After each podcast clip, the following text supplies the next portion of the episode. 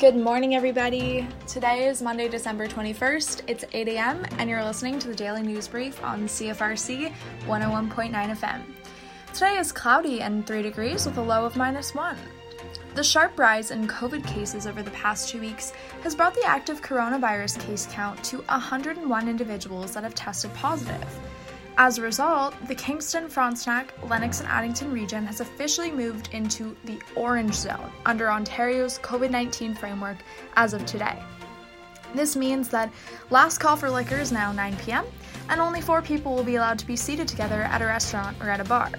Kingston plans to stay in the orange zone for the next 28 days. There was a major COVID outbreak in the medium security prison Joyceville institution last Thursday. There are 80 inmates that tested positive. Correctional Service Canada says all employees and inmates have now been given medical masks and face shields. Dr. Kieran Moore suggests that the number of active cases in the area are expected to drop as Queen's University students head home for the holidays. Police say that the two teenage boys that went missing on December 14th have been located. And with the holidays just around the corner, let's make sure we celebrate safely and limit that spread of COVID.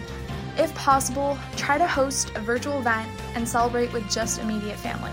That unfortunately might be the best idea this holiday season. And that's all for today, folks.